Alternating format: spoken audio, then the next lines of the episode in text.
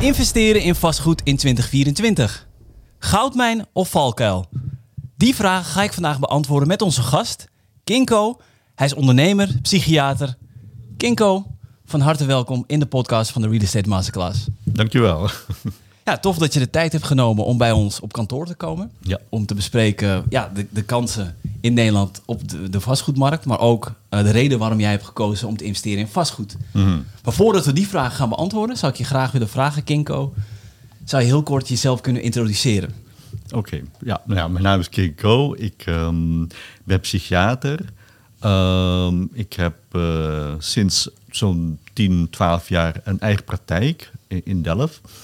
Eh, en daarvoor heb ik eh, jarenlang in uh, psychiatrische ziekenhuizen gewerkt. Hè? Ja, ja. Nee, goed om. eh, ja, top dat je dus de tijd hebt genomen om jouw verhaal te vertellen. Want ik denk dat jouw verhaal bijzonder waardevol is om te delen. Want er ontstaat in Nederland een beeld van vastgoedbelegger. Want naast dat je psychiater bent, ben je ook vastgoedbelegger. Ja. En ik ben sowieso benieuwd de reden waarom je hebt gekozen om in vastgoed te gaan beleggen. Maar ik denk sowieso eerst ook eh, ja, het beeld wat er ontstaat is in Nederland over, noem het even, de huisjesmelkers. Wat, wat vind jij daarvan?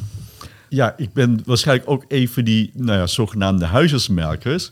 Maar dat was een beetje, ja goed, dat beeld is een beetje nou ja, zeg maar, on- onbedoeld. Hè? Eh, het is eh, zo dat we dan, eh, nou ja, ik ben met een man getrouwd, we hebben kinderen.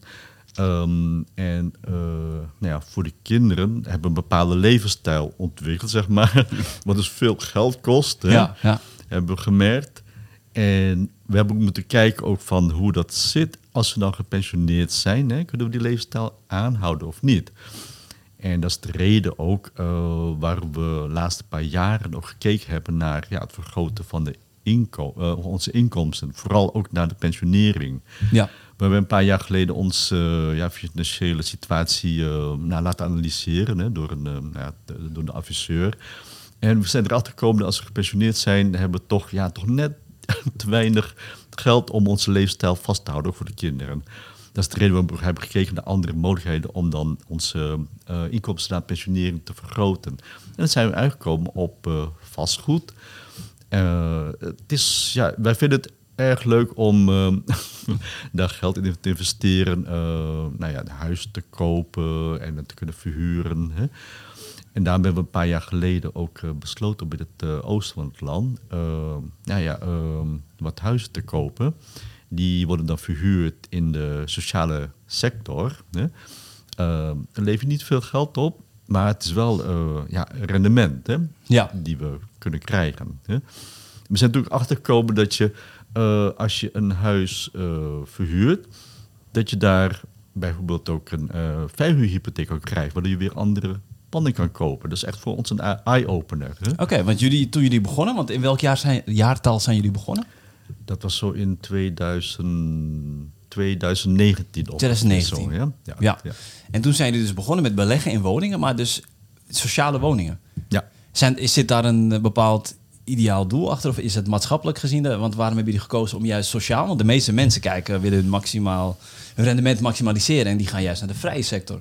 Jullie hebben gekozen voor de sociale sector. Ja. Zit daar een bepaalde reden achter? Nou, het was in ieder geval, was het, eh, eh, die mogelijkheid was er in het oosten van het land. En we vinden het ook wel een prettig idee dat we ook dan ook voor mensen in de sociale huur ook iets kunnen betekenen. Ja.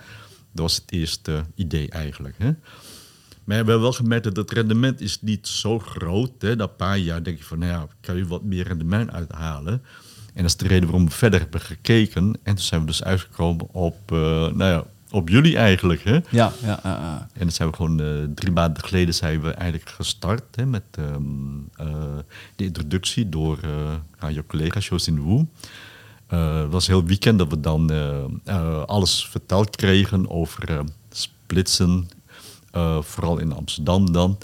En het was ook echt inderdaad een heel inspirerend weekend voor ons geweest. Hè? Eh, naast dat het ook niet alleen over vastgoed ging, ging het over andere beleggingen, maar daar gaat de Josin meer over. Ja. Ja, ja. Ja. ja, want hetgeen wat, het, wat ik interessant vind is dat, eh, nou, jullie hebben je dus toegespitst op ja, maatschappelijk wonen, als het ware. Mensen in de sociale sector, mensen die eigenlijk gesubsidieerd worden om ergens te kunnen wonen, omdat ze, ja, de, de, de- het inkomen is wat lager. En nu gaan jullie dus beleggen in een, ja, een categorie waar dus, ja, wat eigenlijk meer, ja, meer voor de hogere inkomens is, want jullie gaan nu splitsen. Ja. Eh, jullie hebben recent een object gekocht wat jullie gaan splitsen in drieën. Ik spreek even voor mijn beurt. Ja. Maar, maar ehm, ja, de doelgroep voor die woningen, dat zijn mensen die dus ja, wat meer te besteden hebben. En wat is de reden daarachter dat jullie gekozen hebben om nu het anders aan te pakken? Nou, in ieder geval hebben we eh, ontdekt dus dat het splitsen, eh, dus het opkopen en het op appartementen en het te verkopen, dat dat er meer rendement oplevert dan onze oorspronkelijke portefeuille. Ehm, dat is een belangrijke reden. Maar ook inderdaad het idee dat er hier in het, um, nou, er is in Nederland een schreeuwend tekort aan woningen, dat we er aan bij kunnen dragen om het aantal woningen te vergroten in Nederland. Dat spreekt ons ook erg aan, moet ik zeggen. Ja. ja, ik denk dat daar ook een maatschappelijk element in zit. Want veel mensen denken altijd van ja, woningen splitsen en die beleggers die verdienen heel veel geld ermee, die krijgen een hoge vergoeding.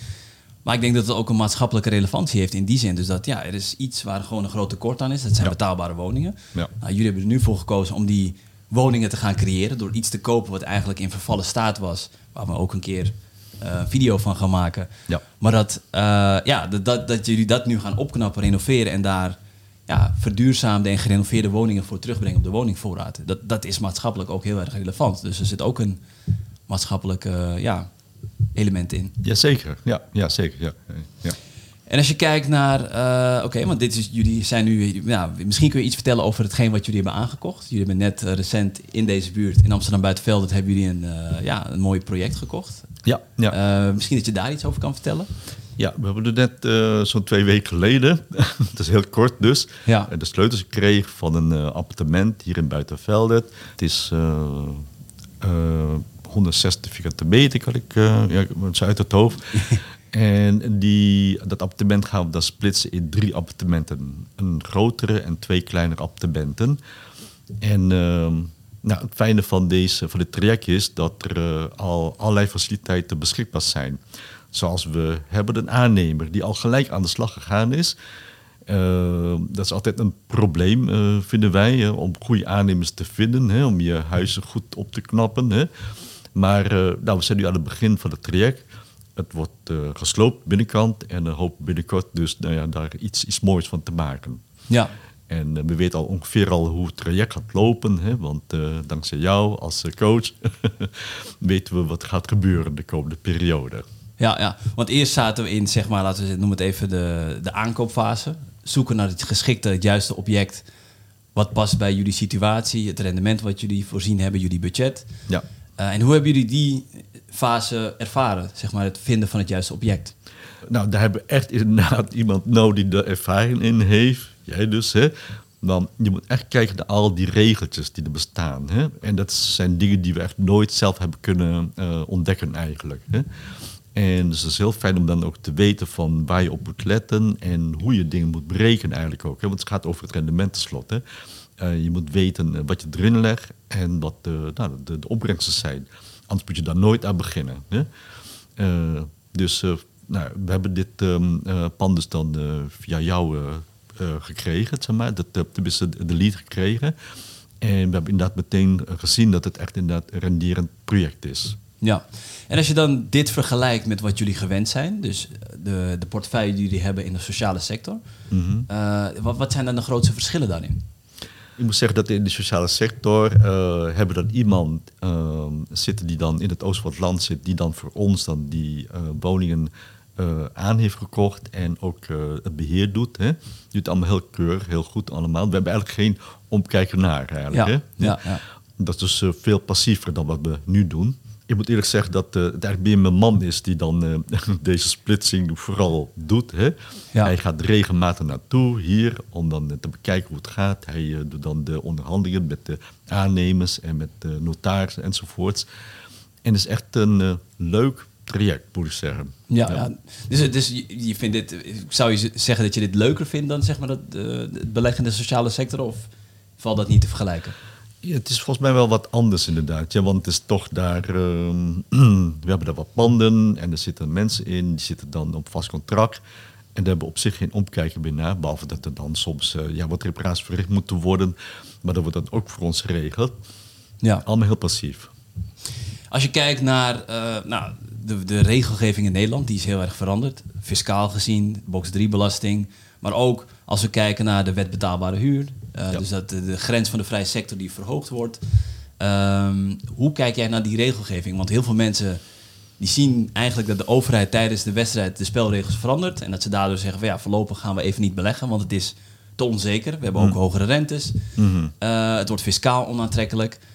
Jullie hebben er toch voor gekozen om toch te gaan beleggen en de portefeuille te vergroten. Ja. Uh, hoe kijk jij op dit moment naar de veranderende regelgeving in Nederland? Ja, we dat is, nou, we hebben nu besloten om te gaan splitsen en het weer te verkopen in plaats van te verhuren omdat het laatste wel steeds moeilijker gaat uh, worden hè, vanwege de nieuwe regelgeving. Dus we voegen wel uh, huizen toe aan de koopsector, maar niet aan de huursector, zeg maar. En uh, ja, we hebben ook, ja, ook wat panden in Rotterdam. Ja. die hebben we ook in de verhuur, de vrije sector, maar die moeten nog wel dit jaar van de hand doen, omdat het ook niet meer loont. Ja, ja, ja. En dat is wel heel jammer eigenlijk, want ehm, ja, uh, zo komt er wel, er komen wel huizen vrij voor starters dan. Maar uh, er komen ook huizen weer uit de markt om te verhuren. Dus ja, ik hou mijn hart vast voor de mensen die dan ook een paar jaar gewoon huizen ja, moeten vinden omdat het gewoon steeds, oh, voor de, voor de verhuur, maar dat was steeds minder natuurlijk, dat aanbod. Hè? Ja. Met alle gevolgen van die natuurlijk. Hè? Ja, zeker. Ik, ja, inderdaad. Dat, dat, eh, de huidige regelgeving, het aanbod wordt niet groter. Hm. Het wordt eerder kleiner, omdat beleggers zoals jij en andere vastgoedbeleggers, die dan woningen hebben die net, net in de vrije sector vallen, maar die zometeen met de nieuwe regelgeving niet meer in de vrije sector vallen, die worden allemaal verkocht. Ja. Dus die huursector, die vrije huursector, wordt alleen maar kleiner. Ja. Uh, en daardoor, voor hetgeen wat nog wel overblijft, daarvan gaan de prijzen, die stijgen nu al, maar die gaan dan nog meer stijgen. Ja. Maar goed, de, ja, de overheid die, die, gaat over de regelgeving. Wij kunnen er hooguit op reageren. Ja. Uh, nou, jullie hebben een bepaalde keuze gemaakt. Um, waar ik nog wel benieuwd naar ben. Jij bent zelf van huis uit psychiater. Hm. Uh, en ik ben wel benieuwd, want heel veel mensen die, die zien wel bijvoorbeeld dat vastgoed interessant is. Die zien historisch gezien ja, dat ja, de, de prijzen gestegen zijn, dat het inderdaad een interessante belegging is. Maar kun jij iets vanuit jouw uh, professie als psychiater iets vertellen over het psychologische aspect bij het beleggen? Veel mensen zijn namelijk, die hebben angsten. Ja. kun jij er iets over vertellen wat, wat dat met iemand doet? Ja, ik kan misschien wel vertellen van hoe ik dat allemaal in de loop van de jaren dan uh, beleefd heb. Want, ja. ja ik ben gewoon begonnen als psychiater in een groot psychiatrisch ziekenhuis. Ik heb daar jarenlang gewerkt. Hè. Uh, in loondienst. Heel prettig, want uh, alles uh, ja, ja, natje en droogje wordt dan dat, dat, dat, wordt voor gezorgd. Hè. En je krijgt elke maand je loon, pen, de pensioen en zo, dat wordt allemaal geregeld. Hè. Geen opkijken naar. Maar na verloop van jaren heb ik toch gemerkt als specialist, als psychiater, dat je toch steeds binnen te vertellen hebt, naar mijn gevoel, in zo'n psychiatrische instelling. Dus ik wil gewoon zelfs meer dingen in eigen hand nemen. Hè. En dat is de reden waarom ik uh, ook besloten heb om een eigen praktijk op te gaan zetten. Dat is ook ondernemen. Hè?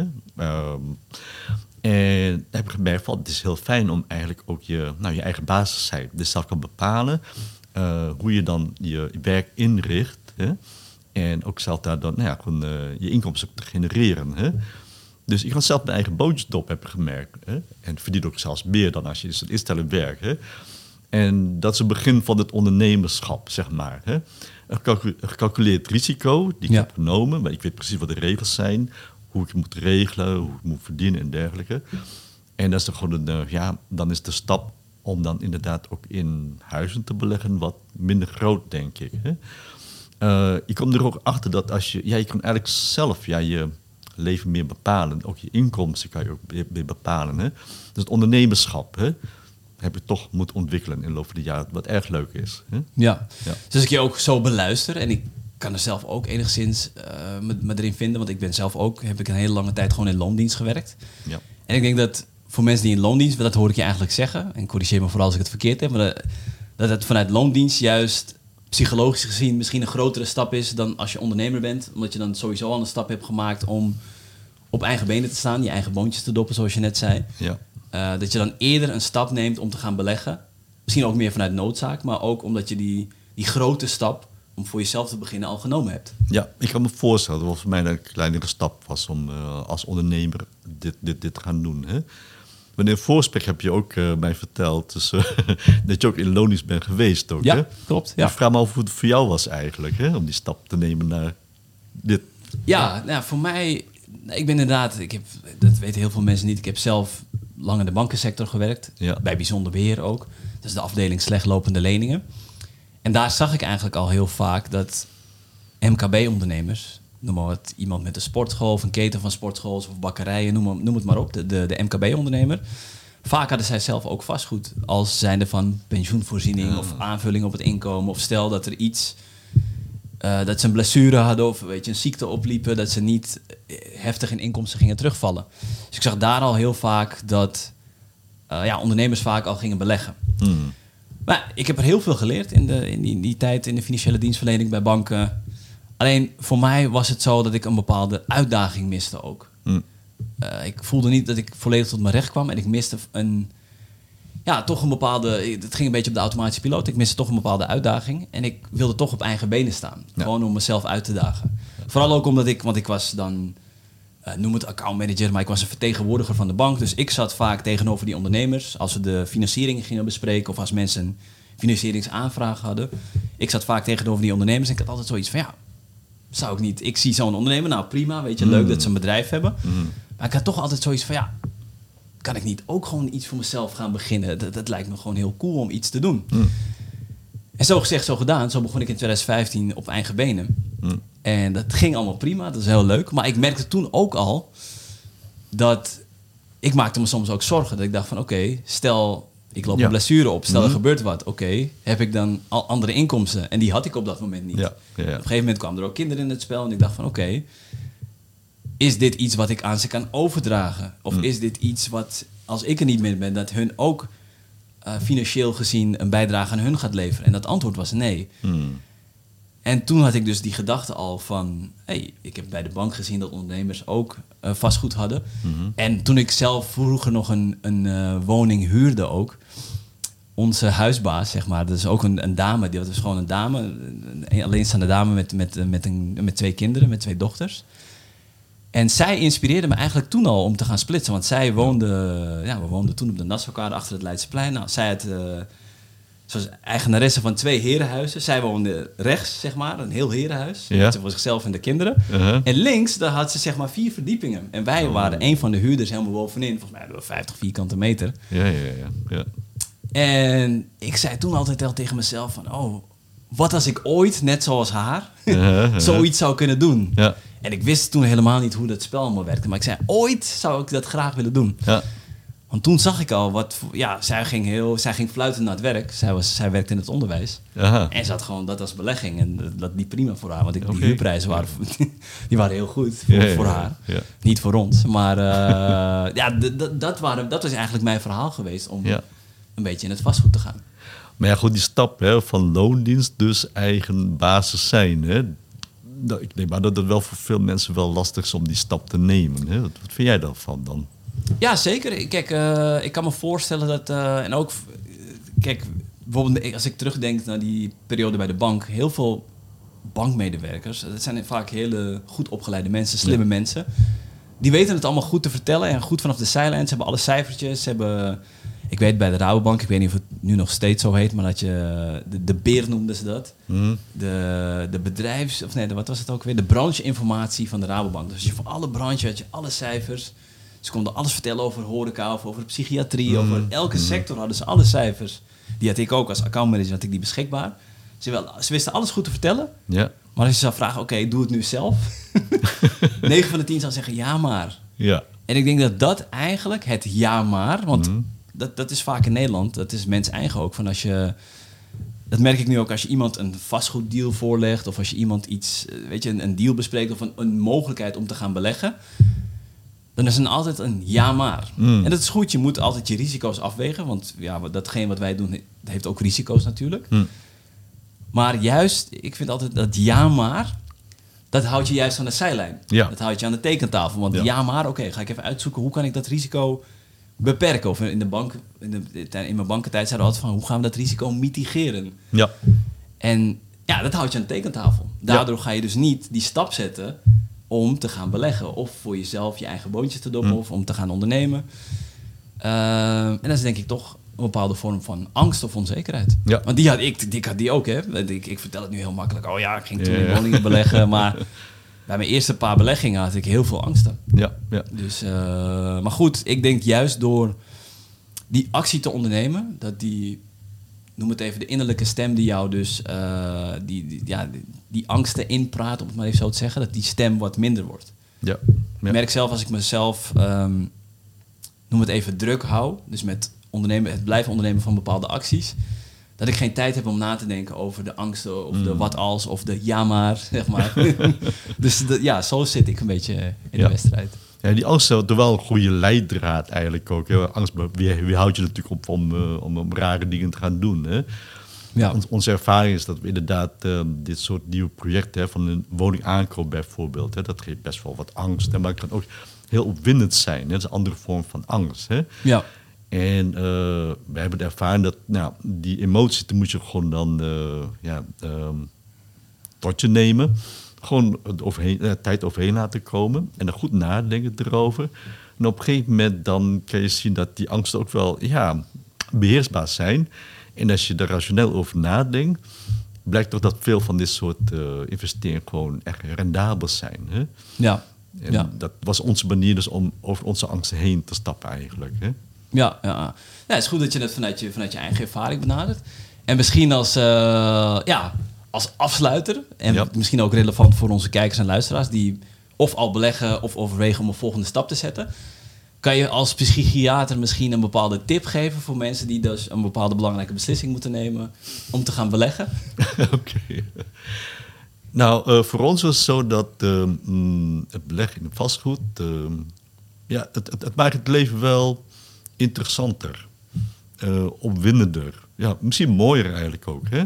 Ja. Eh, je opent andere deuren die, altijd, die anders voor je gesloten blijven. Dat, dat, dat maakt het leven leuker, vinden wij. Ja, en dat van jullie kinderen. Want de, de reden wat je net aangaf is dat je het ook juist voor je kinderen doet. Ja. Om een bepaalde leefstijl aan te houden, jullie pensioen aan te vullen en om een, noem het even, een mooi leven te leiden. Ja, ja, ja, ja. Ehm, ja, ik vind het mooi dat jullie dat kunnen doen. Eh, voor nu wil ik je hartelijk danken voor ja, het delen van je verhaal. En het delen van de psychologische kant achter het beleggen in vastgoed. We gaan je zien bij de, een van onze volgende video's. Hm. En voor nu wil ik je hartelijk danken voor je tijd. Oké, graag gedaan. Bedankt voor de uitnodiging ook. Ja, hartelijk dank voor het kijken en luisteren naar deze podcast. Ben je benieuwd naar het project van Kinko, het splitsingsproject in Amsterdam Zuid in Buitenveldert? Blijf onze social media kanalen dan in de gaten houden. Tot snel.